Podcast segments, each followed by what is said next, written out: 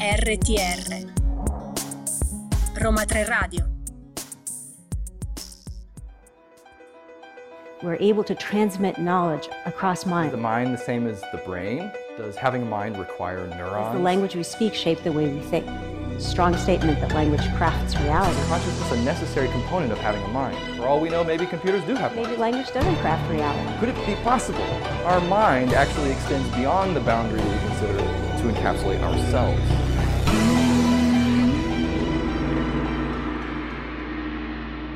13.46, buongiorno e siamo tornati al giovedì dei vuoti cosmici. Buongiorno, oggi in anticipo. Oggi in, ah, in ritardo sull'anticipo perché oggi eh, abbiamo iniziato la puntata 15 minuti prima del solito perché abbiamo un ospite speciale e eh, noi faremo di tutto per accomodare i- le necessità di orario di questo ospite. Per cui sì, abbiamo iniziato in anticipo, ma siamo, diciamo che siamo in orario. Diciamo che siamo, Siamo in orario. stranamente in orario. Siamo stranamente. 46. sì, sì, sì, sì, molto stranamente. Allora, siamo tornati perché abbiamo tante cose nuove di cui parlarvi, tantissime cose nuove di cui parlarvi. Oggi è uno degli argomenti secondo me più interessanti che tocchiamo dall'inizio del programma. Lo diciamo ogni volta così, no? sì, lo diciamo sempre. Non è, non è iperinflazionata perché questa per, noi, frase. perché per noi tutto è molto interessante, quindi Vero. speriamo sempre che pure per gli altri lo possa essere. Esatto, e ogni puntata nuova che facciamo è un qualcosa di ancora più interessante, per cui non c'è mai una, una discesa nella No, scala no. della qualità. Noi andiamo sempre più Sempre in alto. più in alto, sì. sempre più in alto. Tocchiamo il cielo, certo. Eh, Arima, di cosa parliamo oggi? Oggi parliamo di fake news. Fake news, ragazzi. Che cosa sono le fake news per la gente normale? I post di Facebook con tanti punti esclamativi. Quelli che, non so, i vostri genitori vi mandano su in chat eh, e voi dite, Esatto. ah, oddio, mamma, questo qui è finto, dai, non ci E credere, lei, no, no, no, devi girarlo a tutti i tuoi contatti perché altrimenti ti staccano la corrente di casa. No. No, no, non sono quello- solo quelle le fake news e durante il corso della puntata capirete perché, perché vi parleremo di fake news anche da un punto di vista storico, perché le fake news sono sempre esistite, anche se non è... Non è ehm, risaputa magari Non è cosa, risaputa invece- questa cosa, ma sono sempre esistite. Noi vi ricordiamo i nostri social dove ci potete seguire, seguire la promozione della puntata. Noi siamo sempre su Facebook, su tra virgolette Instagram, perché non abbiamo ancora recuperato il profilo che è stato hackerato tre settimane fa. Sì. E ci TikTok, trovate anche su TikTok. sì. E- E poi ovviamente seguite questa diretta e le prossime di tutto il palinsesto su www.radio.uniroma3.it. Ottimo, siamo sempre in diretta alle, alle 14, oggi un po' in anticipo, però ci trovate ogni giovedì, tranne il prossimo giovedì perché andremo in vacanza. Comunque, io direi iniziamo con un po' di musica e poi torniamo a parlare di fake news. Ci ascoltiamo Beso di Rosalia e Ra- Raúl Alejandro.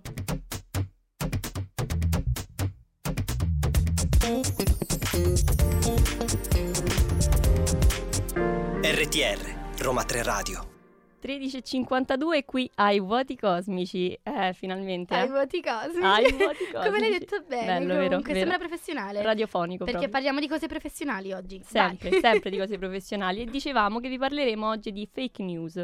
Ce ne sono migliaia, beh, non, non stiamo qui migliaia. a raccontarvele tutte perché veramente internet è pieno.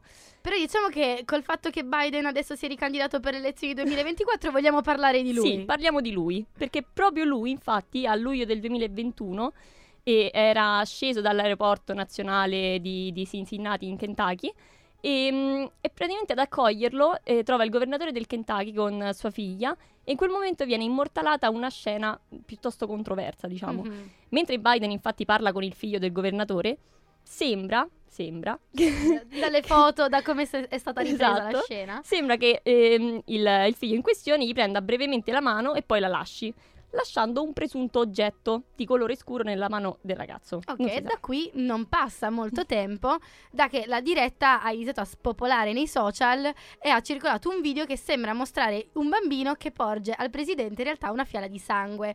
Questo fa un po' allusione a- alla tesi di, Ca- di QAnon, secondo cui ci sono le elite globali che sono una cavala di satanisti e di pedofili. Non so se avete sentito la storia dell'adenocromo, il fatto che eh, tutti i potenti del mondo eh, abbiano rapito i bambini per fargli paura, per poi prendere dal loro sangue questa sostanza che li fa ringiovanire. Insomma, una Sì, cosa vabbè. abbastanza lunga che purtroppo oggi non possiamo approfondire, però diciamo che questa- questo video qua era andato a fomentare queste te- tesi QAnoniste. Sì. Ma in realtà il video ovviamente era alterato nella sua versione originale, non c'è nessuna traccia di nessuna fiala di sangue. No, infatti ovviamente era una fake news. Una fake news. E proprio questo è il tema di oggi, infatti, perché fake news è un termine che sentiamo quotidianamente ormai e ci siamo quasi abituati ad associarlo alla diffusione di materiale su, su internet e nei social network soprattutto.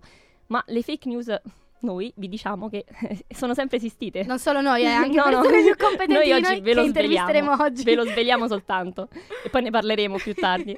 Una delle più famose della storia più o meno recente è diffusasi prima dell'avvento del digitale, è quella dei protocolli dei Savi di Sion, cioè quindi un documento falso ovviamente diffuso a inizio Novecento in, in Russia. Ma perché fece così tanto scalpore Elisa? Ecco, perché fece così tanto scalpore? Perché in questo documento si pretendeva di svelare, svelare i piani segretissimi di una potente setta ebraica, che appunto erano i Savi di Sion, e che si diceva che reggesse da secoli le sorti del mondo. Quindi stanno dietro anche ai capitalisti, ai massoni, ai liberali, cioè tutte, Tutti loro, sa- sì, tutti tutte diciamo le, le teorie del complotto su eh, capitalisti, massoni eh, erano comunque vere, ma dietro di loro c'erano comunque questa, c'era questa setta degli ebrei. E questa- questo documento fu palesemente inventato per fomentare poi l'odio verso gli ebrei nell'impero russo.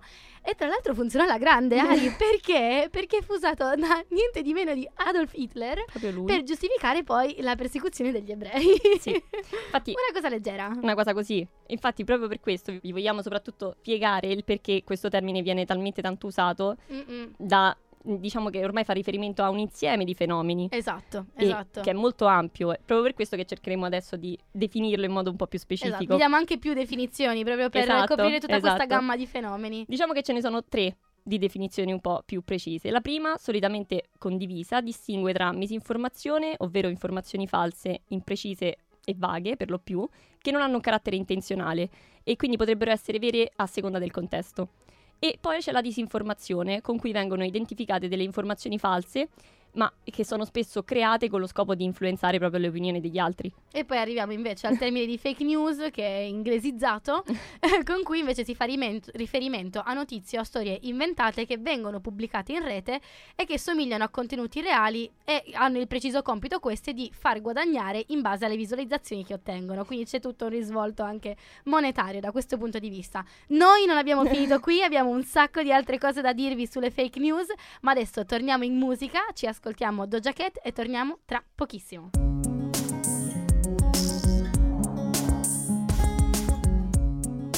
RTR Roma 3 Radio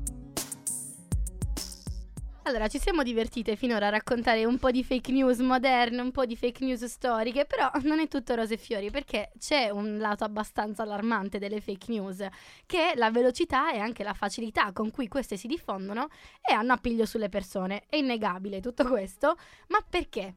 Ari, Perché? perché Perché? crediamo alle fake news? Perché facciamo così fatica a distinguere tra informazioni vere e false? Te lo dico io.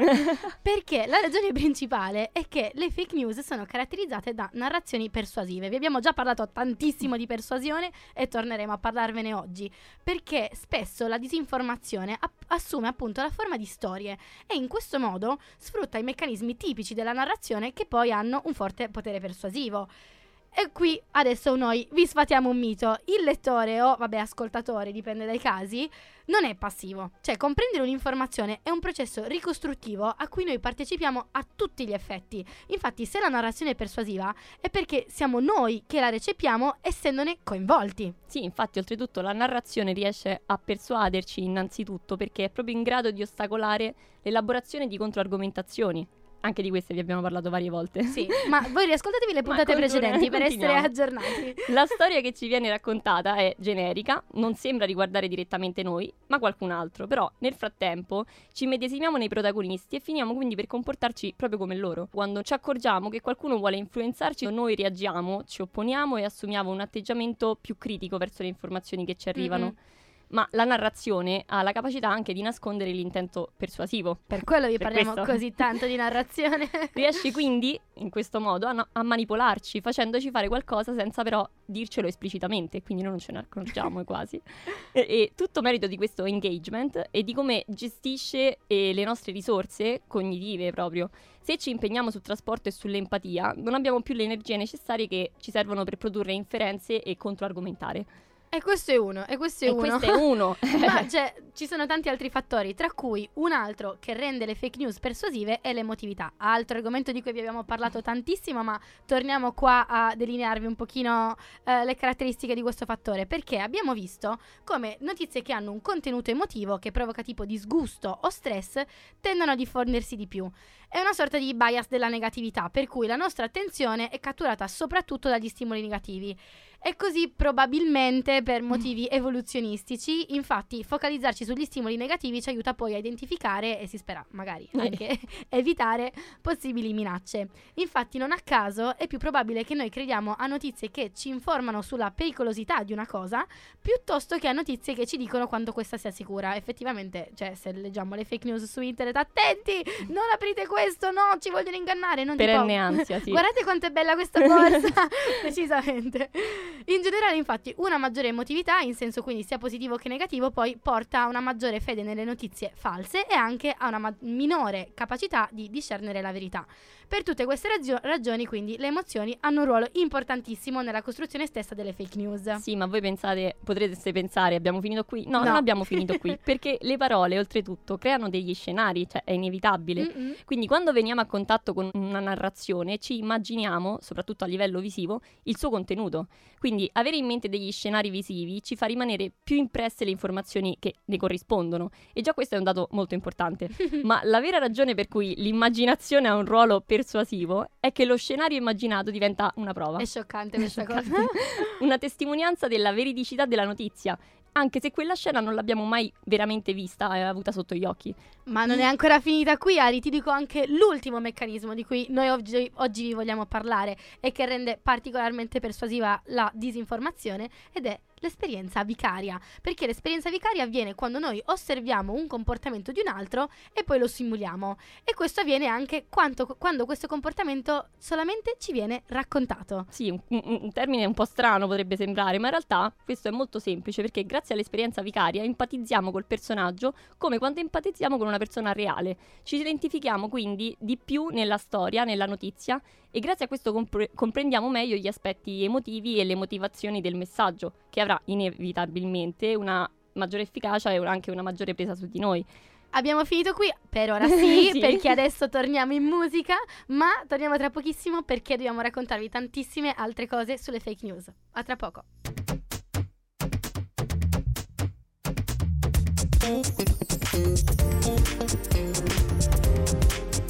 RTR, Roma 3 Radio. Allora, continuiamo a parlarvi di fake news, ma in questo momento vorremmo concentrarci soprattutto il perché, diciamo. Perché? Che cosa sta succedendo adesso? Perché adesso c'è Aiuto. internet, eh, quindi, quindi nell'era di internet proprio è cambiato il modo di accedere alle informazioni e questo ha un effetto anche su queste fake news. Sulla diffusione, Sulla diffusione. Sul modo in cui raggiungono il pubblico comune. Esatto, anche me. No, io- mia Infatti- mamma, mia nonna. Infatti Ok. oggi, proprio per questo motivo, chiunque può pubblicare contenuti su Google, su Facebook, su Instagram, lo sappiamo, no? Questa pubblic- eh, possibilità ha dato via cioè ha dato vita proprio alla disintermediazione, ovvero a quel fenomeno per cui i mediatori tradizionali dell'informazione, quindi ad esempio i giornalisti, mettiamola così, assumono un ruolo marginale a causa di questa continua fruizione di notizie provenienti da fonti alternative. E nonostante siano molti a dare la colpa della disinformazione a coloro che la creano questa disinformazione, quindi a chi inventa le, le fake news, i siti con tanti punti esclamativi nei titoli, eh, quindi chi inventa queste notizie false, noi vi proponiamo invece una visione un po' diversa, in accordo anche con la visione che proporremo dell'ospite che vi presenteremo oggi, che ancora non vi anticipiamo. Eh, perché secondo noi la causa dell'esistenza della disinformazione non è solo da attribuire a coloro che, le- che la creano, ma anche e soprattutto ai lettori stessi, quindi a quella parte di fruitori dei social che credono poi a queste notizie e anche aiutano a diffonderle. Ciò che manca, secondo il professor Paglieri, che intervisteremo oggi, è la capacità di prendersi le proprie responsabilità e quindi anche capire quando det- determinate informazioni richiedono delle prove in più. Certo, infatti dobbiamo stare molto attenti quando leggiamo una notizia su un sito web, perché quel contenuto potrebbe essere stato pubblicato da chiunque in realtà. Esatto. Quindi è bene sempre interrogarci sulla provenienza della fonte di quella notizia E lo stesso discorso per- ovviamente per un post su Facebook Sì, e su Instagram. ovunque. Cioè, eh, prima di condividerla una notizia, assicuriamoci che la fonte da cui proviene sia attendibile. Esatto, e non Eh. tipo da ilgiomale.it oppure nessuno ve lo dice, cose Cioè, che nessuno vi dice. Ma pure Lercio, cioè magari uno potrebbe prendere la notizia di Lercio e pensare che sia Geniale, vera. no? Geniale, ma chi non conosce Lercio lo prende sul serio davvero, ma che cultura avete Esatto. voi, che cultura. Tutto questo per dirvi che quindi il, retto- il lettore riveste un ruolo chiave nella realizzazione del processo persuasivo delle fake news e anche partecipa attivamente, costruendo poi il significato della na- narrazione nella mente tramite processi di comprensione di comprensione sia cognitivi sia emotivi, che sono basati sulle proprie conoscenze ed esperienze dell'argomento in questione. Io oggi faccio un po' mia madre perché dico siamo un po' attenti, anche soprattutto perché spesso capita di incorrere in alcuni bias cognitivi, anche di questi vi abbiamo parlato spesso, Esatto. che ci fanno credere che la notizia sia vera. anche Ma ripetita. Juvent, dici di più, dici di più, Esatto. Ari. Uno di questi è il confirmation bias, che ci rende vulnerabili alle notizie false, che però non sono, sono conformi alle nostre convinzioni preesistenti. Ok. Quindi ciò significa che se riteniamo vero che esistono gli alieni, e ad esempio leggiamo una notizia falsa sull'avvistamento di un UFO, avremo maggiori possibilità di crederci, proprio perché quella notizia conferma la nostra idea preesistente sull'esistenza degli alieni. Esatto, quindi siate ignoranti, così non avete, Non avete idee. idee preesistenti, quindi non credete a niente. Un altro bias che vi abbiamo citato anche poco fa in un altro contesto è proprio il negativity bias, che invece consiste nel credere più facilmente a notizie a valenza negativa rispetto a quelle a valenza positiva. Quindi riteniamo più, vere le- più facilmente vere delle notizie che cone- contengono componenti di pericolo rispetto a notizie più neutre o positive. Ripetiamo la cosa tipo nel McDonald's ci sono dei bambini morti, oh mio Dio, oddio, oddio, panico. Panico. Ma infatti è proprio per questo, è proprio questo il punto, perché constata- cioè, è stato constatato proprio che le persone più riflessive, quindi quelle che ragionano un po' di più, tendono a credere meno alle fake news. Questo avviene proprio per un motivo specifico. Cioè, infatti, secondo la Dual Process Theory, la nostra mente è costituita da due sistemi distinti. E anche di questi vi abbiamo parlato, ma ripetita Juvent, perché c'è un primo sistema che è quello automatico, rapido e che richiede uno sforzo minimo di elaborazione dell'informazione, e invece c'è un altro sistema, secondo che è più lento e più impegnativo, richiede un livello di concentrazione maggiore quindi riflessione. Le Certo. persone riflessive tendono a utilizzare più questo secondo processo di, di comprensione delle informazioni. E nell'ambito della disinformazione, il processo di inferenza alla spiegazione più probabile la porta ad accettare come vera l'assunzione iniziale. Quindi solo chi è più riflessivo non cade in questo tranello. Quindi occhio, anche io adesso faccio da mamma, state attenti. Ma adesso noi vogliamo approfondire l'argomento in una maniera decisamente più professionale. Certo. Professionale, diciamo, perché avremo con noi il professor Fabio Paglieri, ma ve lo presentiamo molto meglio dopo la musica e ci ascoltiamo Don't Lie e torniamo tra pochissimo con il nostro ospite.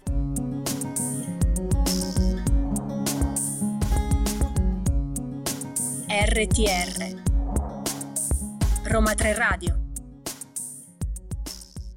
Siamo arrivati finalmente al momento tanto atteso. Il momento più bello di ogni puntata. Esatto, quello che ci spinge a farle queste puntate, cioè Perché? invitare un ospite per parlare di quello di cui stiamo parlando. Esatto, e che confermi che tutto quello che diciamo non è fuffa. Esatto.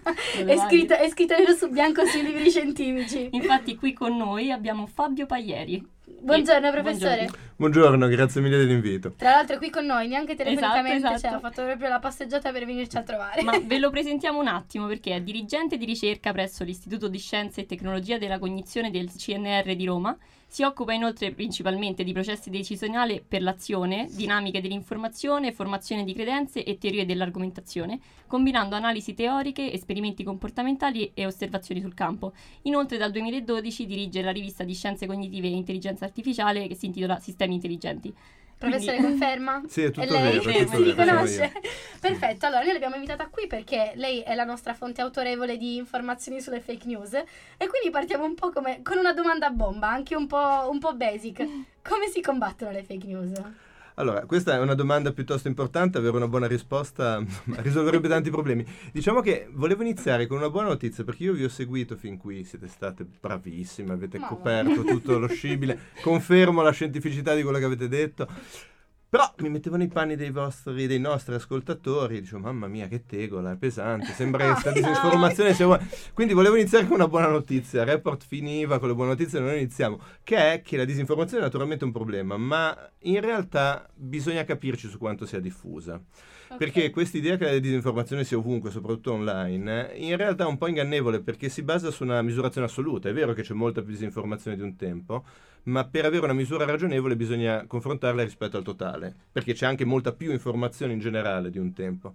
E i pochi studi che hanno cercato di fare questo, e quindi di capire quanto in relazione al totale dell'informazione sia effettivamente la disinformazione che consumiamo, ma sono abbastanza incoraggianti, perché spesso la percentuale non arriva all'1%, nei casi peggiori al 5%, quindi diciamo un po' meno di quello che uno si potrebbe immaginare. E l'altra buona notizia è che è vero che può avere un effetto sui nostri comportamenti, ma capire questo effetto non è mai una cosa molto diretta. Quindi diciamo che quando si sentono appunto affermazioni tipo la disinformazione fa sì che le persone non si vaccinino quando dovrebbero, eh, c'è stata disinformazione in Inghilterra, quindi c'è stata la Brexit e via discorrendo, ecco, vanno un po' prese con, con beneficio di inventario, perché la relazione non è così diretta. Se volete uno slogan, eh, l'idea è che più che combattere contro la disinformazione si debba combattere per un'informazione migliore. Perché Ok. tutti quei meccanismi che voi prima ricordavate, appello alle emozioni, eh, narrazioni e quant'altro, è verissimo che servono a fare bere le cosiddette fake news o bufale, come si diceva in Italia, ma in realtà sono gli stessi meccanismi che vengono anche usati per eh, parlare di informazione attendibile. Quindi, insomma, Quindi no dobbiamo- panic, no panic, keep calm and carry on. eh, come- Noi volevamo mettere ansia alle persone Eh, proprio. sì, sì. Ma non possiamo mettere troppa ansia anche perché lei ha scritto un libro e proprio parla di disinformazione felice. Quindi Eh, sì. questa disinformazione felice esiste. Ma spero di sì perché sennò ho sbagliato il titolo del libro. A parte le battute, sì, esiste, non è uno stato di cose, è un modo di essere. Alla fine del libro io ne parlo usando due fiabe, che sono Cappuccetto Rosso e Pollicino. In realtà prendo la versione di Cappuccetto Rosso di Perrault, beh, non stiamo a fare questi dettagli filologici. Tanto i nostri radioascoltatori re- leggeranno il libro perché dopo lo consiglieremo nei dettagli. Perfetto, comunque il succo è che Cappucce- la storia di Cappuccetto Rosso è la storia di una vittima. Va nel bosco, viene eh, turlupinata dal lupo, della, della disinfo- lupo cattivo della disinformazione, finisce mangiata, fa mangiare la nonna, tutti devono essere salvati da un deus ex machina, da una forza esterna che viene a salvare le povere vittime. Se ci raccontiamo il nostro rapporto alla disinformazione in questi termini è veramente molto triste ed è responsabilizzante. E invece Pollicino, che è l'altra fiaba, Pollicino è un'altra storia, anche lì c'è un bosco, lì ci sono dei genitori orrendi che abbandonano i figli nel bosco perché devono far tornare i conti, ma Pollicino si salva da solo e non solo salva se stesso, salva i suoi amici, i suoi fratelli, e non solo li salva, ma addirittura fa fesso, scusate, il- Sì, l'orco e gli ruba tutti, si fa dare dei soldi dalla, dalla moglie dell'orco e risolve anche i problemi economici di quei disgraziati dei genitori. Mm. Il suggerimento è di affrontare la disinformazione come Pollicino affronta il bosco e non come Cappuccetto. Quindi Ah. di accoglierla e cercare di E cercare risolvere. di gestirla.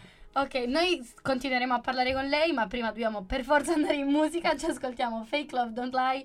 Don't lie, ho letto bene. Don't Don't, last. Uh, peggio. E noi ci troviamo sempre qui, tra pochissimo, con il professor Paglieri.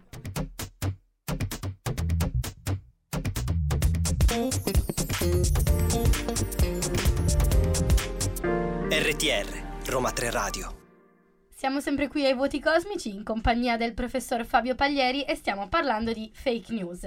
Allora, professore, noi abbiamo citato anche prima il suo libro La disinformazione felice e nel suo libro proprio parla di come le nostre capacità cognitive non si siano evolute alla stessa vo- velocità con cui invece si sono evolute le tecnologie di cui facciamo uso, tipo internet banalmente.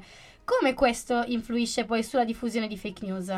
Sì, questo è abbastanza un argomento standard in scienze cognitive perché va a ragionare sui tempi diversi dell'evoluzione biologica, che è quella da cui in larga parte dipendono le nostre capacità cognitive di base, ed evoluzione culturale, che invece comprende anche lo sviluppo di nuove tecnologie. Tipicamente l'idea, abbastanza semplicemente, è che se noi proviamo ad applicare al nuovo contesto, che è il contesto digitale in questo caso, delle eh, strategie relazionali e conoscitive che andavano bene quando eravamo appunto tutti membri di una tribù in un villaggio e questo crea dei problemi. È interessante vedere alcuni esempi di questi problemi perché sono divertenti. Quello più semplice, ci avrete sicuramente già pensato anche voi e anche gli spettatori e gli ascoltatori.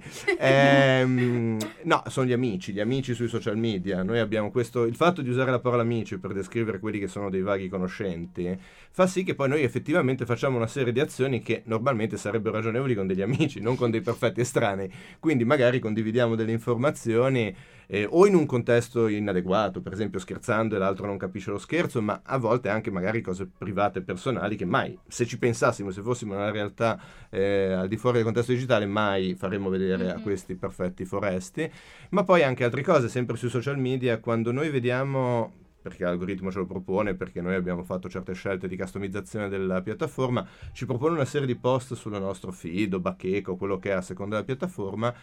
Dal nostro punto di vista, queste sono cose che ci vengono dette da qualcuno. In realtà, quel qualcuno sta facendo broadcasting, cioè sta postando contenuti sul proprio eh, spazio. Noi lo percepiamo come una comunicazione a noi e questo crea una serie di, eh, diciamo, inconvenienti, disagi, malintesi che sarebbero comici se non fossero terribili.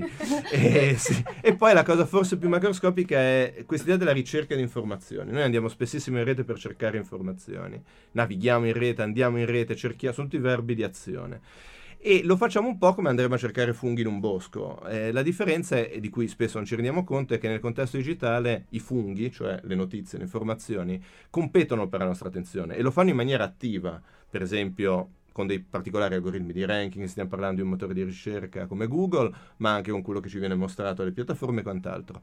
Quindi non stiamo trovando degli oggetti naturali, stiamo trovando degli oggetti artificiali che in realtà cercano di farsi trovare. Non capire questo vuol dire non capire quanto è selezionata l'informazione che possiamo raccogliere online. Ecco, questi sono tutti esempi concreti di questo problema di mh, scarso allineamento fra come è cambiato il mondo tecnologico e come siamo, diciamo, attrezzati noi cognitivamente. Ma il mondo tecnologico può aiutarci a risolvere, cioè a risolvere, diciamo che a smascherarle un po' le bufale online? Sì, assolutamente. No, questo anzi è una cosa che andrebbe in qualche modo incisa a caratteri di fuoco ogni volta che si parla di informazione, perché se ne parla sempre dal punto di vista delle- dei problemi, Mhm. ma in realtà continua a rimanere vero che tutti gli strumenti online ci danno un accesso all'informazione che un tempo non ci sognavamo neanche. Non è solo una questione quantitativa, è anche una questione di diversità dell'informazione, perché è vero che ci sono le bolle, è vero che ci sono i processi di selezione, ma comunque rimane vero, a parte che le bolle c'erano anche già prima, eh. Mhm. i nostri amici che invitiamo a cena sono una Certo. bolla. Comunque, a parte questo, la varietà è, è molto più ampia e anche gli strumenti che abbiamo per smontare le eventuali bufale. Cioè, tipicamente qualunque bufala incontriamo in rete, abbiamo già in rete gli strumenti per scoprire se è una bufala o meno. E, Ok, sì, quindi, certo. insomma, E anche i fact, fact checker tipo di Facebook, di Twitter, quindi sono utili, stanno lavorando bene. Allora, eh, se la domanda è se funziona, quanto funzionano, eh, abbast- la risposta è abbastanza. Ok. Se siano utili, diciamo che ci sono due problemi. Uno è che lì fanno il lavoro loro al posto dell'utente, della persona, e questo non è necessariamente la cosa migliore perché sarebbe un utile esercizio da fare a livello personale. La seconda cosa è che il fact-checking va benissimo come esercizio individuale, è pessimo come pratica sociale e comunicativa. Sì, Fatevi fact-checking sui fatti vostri. È. Questo è il motto. Allora, ce ne andiamo un attimo in musica, ma torniamo subito. Non ci abbandona il professore, torniamo qui tra pochissimo.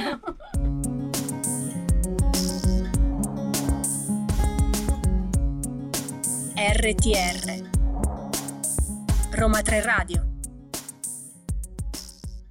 Dopo male di miele degli after hours, così ci ha un attimo rilassato proprio le orecchie, adesso stanno molto meglio. E volevamo continuare questa intervista incredibile con il professor Parieri che è qui con noi.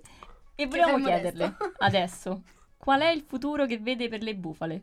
Tutte domande, Tutte domande, semplici, tutte serie, semplici, così, buttata così. No, allora, eh, io penso e spero anche, devo dire, che il futuro delle, mh, della disinformazione sia un futuro di normalizzazione. Dopo il ciclo dell'hype che c'è stato, perché quello che c'è stato sulla disinformazione e le fake news è un tipico caso di ciclo dell'hype, quindi di colpo tutti ne parlano, poi a un certo punto ci si rende conto che si è esagerato e tutti non ne possono più e poi finalmente si arriva ad una, diciamo, a un equilibrio. Io penso che quello sarà il futuro di questo tema e mi sembra un buon futuro. Questo non vuol dire naturalmente che non ci sia nulla che possiamo, magari dobbiamo anche fare per cercare di, come dire, eh, apparecchiare meglio il mondo dell'informazione in cui tutti noi viviamo. Le cose possibili sono tante, io ne butto di qualcuno, una l'avete già detta voi prima. Questo richiamo alla responsabilità sia personale, individuale, quindi magari che è- è- secondo me è utile pensarci in termini di inquinamento, esattamente come non vorremmo insozzare il mondo naturale in cui viviamo, sarebbe una buona pratica quella di non inondare di spazzatura il mondo informativo in cui viviamo, perché letteralmente è proprio un problema di inquinamento.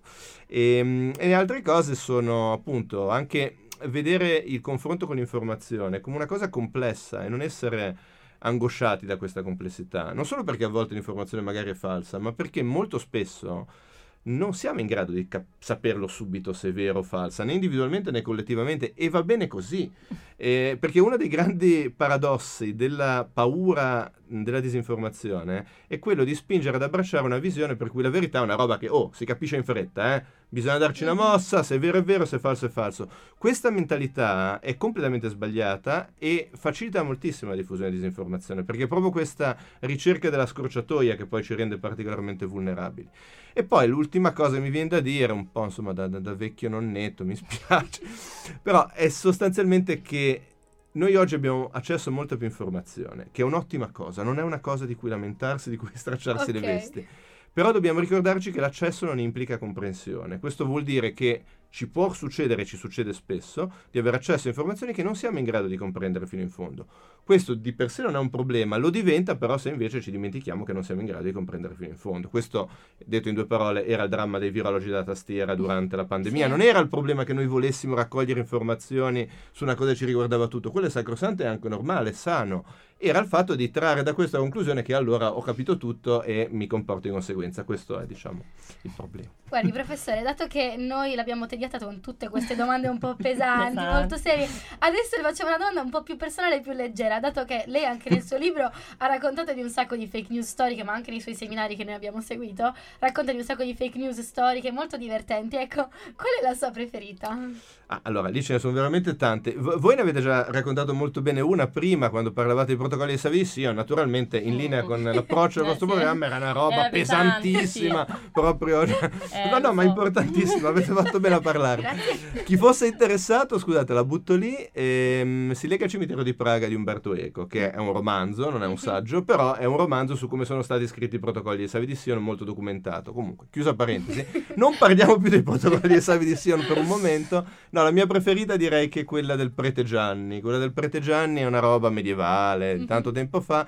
Nata probabilmente come scherzo intellettuale, perché un giorno arriva al Basileo dell'impero romano d'Oriente una lettera da questo presunto prete Gianni che sarebbe stato il sovrano cristianissimo di un regno cattolico in Asia, dove non ci Ok. stava manco un cattolico neanche a pagarlo all'epoca. E questo qua, ma lo dovete leggere, fa morire dalla Ok. ridere, perché è una cosa fantastica. Questo è proprio una... ehm, c'è un vecchio film, Amici miei, dove il conte Mascetti parlava di supercazzola. eh, che significa che questo qua la racconta, poi dice, ah ma io ho un regno enorme, fontane di miele, ho tutti gli animali fantastici. A un certo punto dice una cosa tipo, a me i vescovi lavano le mutande, i re mi spazzolano il corridoio. Ecco, tutta una roba così.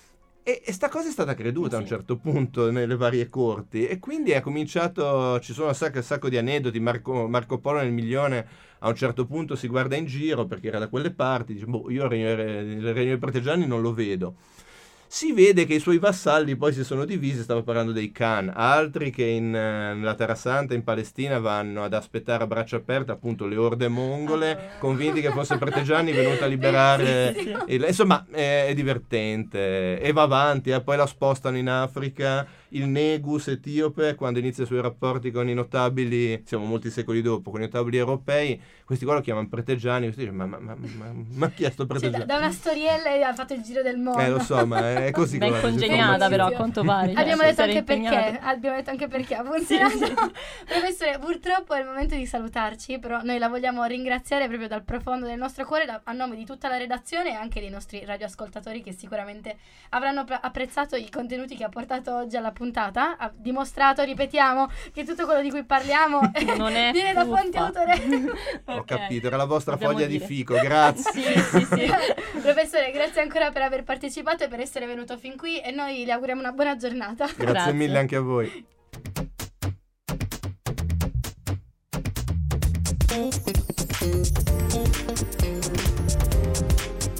RTR, Roma 3 Radio. Din din din, è il momento della nostra rubrica libri o rubrica suggerimenti. Cos'è che dico? Ma rubrica suggerimenti? Suggerimenti, perché non è solo libri. Non sono sempre solo libri. libri. non sono Allora, libri. perché questo è un momento importante? Tra l'altro, dopo che se n'è andato il nostro ospite, c'è, non lo so, una specie di momento di lutto. Sì. Quindi dobbiamo. C'è questa sedia vuota qui accanto a noi che ci sta Esatto. mettendo un po' tristezza. E dobbiamo recuperare credibilità noi Esatto. perché la parte più credibile se n'è andata adesso. Però, però, non l'abbiamo abbandonato del tutto perché questo è il momento, vi ricordiamo, in cui noi vi dimostriamo, è la quarta volta che lo dico Sì. oggi, che quello di cui vi parliamo non è fuffa, ma perché vi diamo anche dei suggerimenti strumenti di lettura e non solo lettura perché consigliamo anche podcast, TED Talk, film, eh, Documentari, tutto quello che c'è per farvi approfondire la questione o anche per farvi approcciare alla questione nel caso in cui magari non studiate scienze cognitive, non siate dirigenti di ricerca come il professore eh, e volete un pochino approcciarvi all'argomento delle fake news. Quindi non abbandoniamo del tutto il professor Fabio Pagliari No. perché... Non lo abbandoniamo perché proprio lui adesso vi suggeriamo il suo libro, quello di cui vi abbiamo tanto parlato fino ad ora. Quindi il libro si chiama La disinformazione felice, cosa ci insegnano le bufole? Bufale. Le bufole. La casa editrice è Il Mulino ed è un testo molto interessante e anche piuttosto scorrevole. Eh, io stessa l'ho letta, devo ammetterlo. Se l'ho capito io, lo possono capire chiunque. Ma avete anche sentito come parla e come spiega il Esatto, professore, quindi bravissimo. sicuramente non avrete problemi. Ovviamente Pagliari chiarisce il fenomeno di formazione e diffusione delle bufale. Nel libro inoltre definisce cosa non fare e cosa fare con le fake news, proponendo la sua prospettiva di disinformazione felice della quale vi abbiamo paga- parlato prima col professore e asp- auspicando anche una politica della scuola che possa quindi aiutare nella navigazione critica dell'informazione online e nello sviluppo di tutte quelle caratteristiche necessarie per imparare a vivere un po' nella nuova ecologia dell'informazione in cui ci troviamo adesso. Esatto, che è anche la cosa più fondamentale, per Sì. come anche l'ha messa il professore, dobbiamo imparare ad avere anche gli strumenti per certo. discernere che cosa è vero e cosa no. Ma non solo, perché arriviamo anche al suggerimento inglese della settimana. Vi proponiamo infatti un articolo di Gordon Pennycook e di David Rand dal titolo The Psychology of Fake News, nel quale gli autori indagano sui fattori per cui le persone credono e, convi- e condividono notizie false o altamente fuorvianti online e anche su cosa si può fare per combatterle. Infatti dai loro studi emerge chiaramente come il mancato discernimento della verità sia favorito dalla mancanza di un ragionamento umano accurato che invece secondo gli autori se usato in modo appropriato pote- può essere un potente balsamo contro la disinformazione. Quindi sempre un po' il pensiero critico, un po' ragioniamo sulle cose che Esatto, facciamo e cosa esatto. dobbiamo leggere. E inoltre, perché non, non ci fermiamo qui come al solito, Non solo sugge- lettura, No, no, vi suggeriamo anche un TED Talk che si intitola Fake News e Post Verità, la chiamata alle armi, ed è tenuto da Guido Saraceni, che è professore di filosofia del diritto presso la facoltà di giurisprudenza dell'Università degli Studi di Teramo. E ino- cioè, il professore ovviamente nel TED Talk ragiona sulle caratteristiche delle fake news e sul perché siano porta- siamo portati a credervi, sottolineando anche quanto esse infettino i circuiti della comunicazione digitale e quanto al tempo stesso la comunità scientifica possa però aiutarla, cioè aiutarci a neutralizzare l'impatto sulla società. Quindi Ma non è una tutto. visione un po' sia pessimistica che un po' ottimistica. Vabbè, come tutto è buon yin e Sì, yang, sì, yin e yang. bilanciamento. Ma oggi abbiamo una sorpresa perché vi vogliamo anche consigliare un gioco online gratuito tra l'altro. bello, bello. intitolato Bad News. Lo trovate su www.get- get- www.getbadnews.com. È prodotto dalla piattaforma media olandese Drog in collaborazione con gli scienziati dell'Università di Cambridge. E in questo gioco voi potrete vestire i panni di coloro che producono le fake news.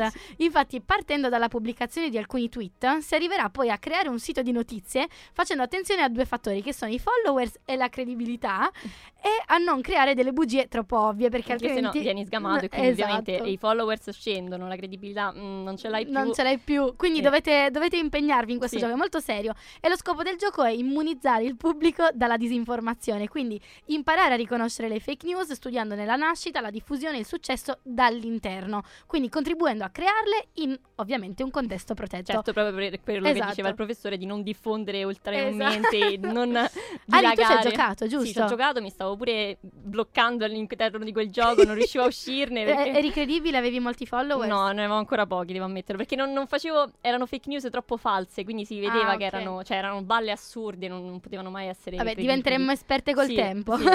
Però direi- se- da, da questo studio è scoper- si è scoperto che in realtà funziona benissimo e che le persone sono piuttosto capaci di discernerne la realtà poi alla fine, Ah. di capire quali sono le, le cose le Ottimista, quindi. Comunque, da questa visione ottimista ci lasciamo con Coca Zero, che oltretutto viene da una- un album che si intitola Fake News, dei pinguini tattici nucleari. Signora mia, che cosa vuole che le dica? Sua nipote e la sua amica hanno fatto coming out.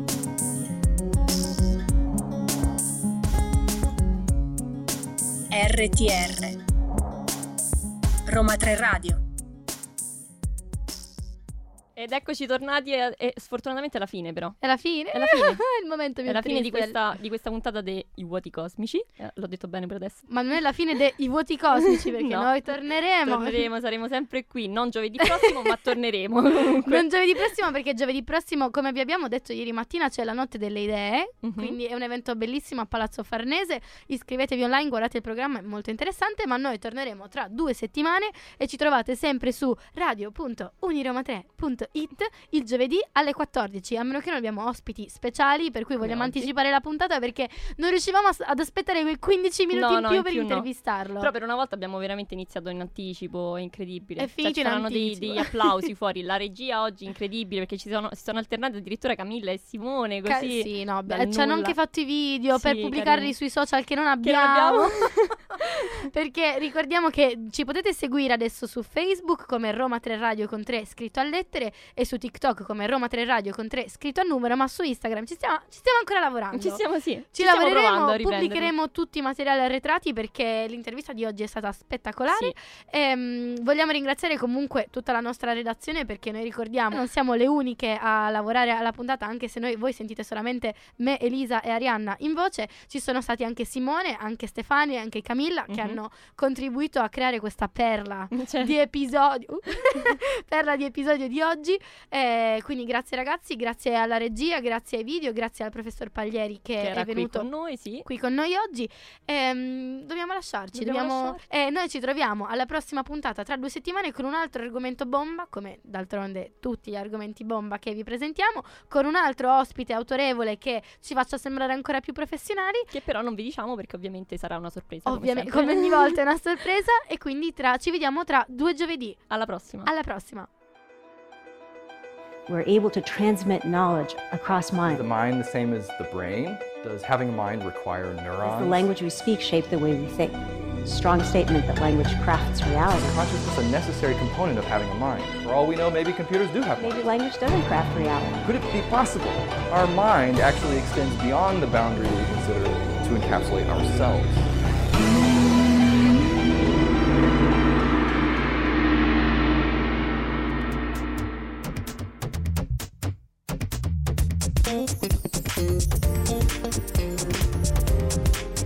RTR, Roma 3 Radio.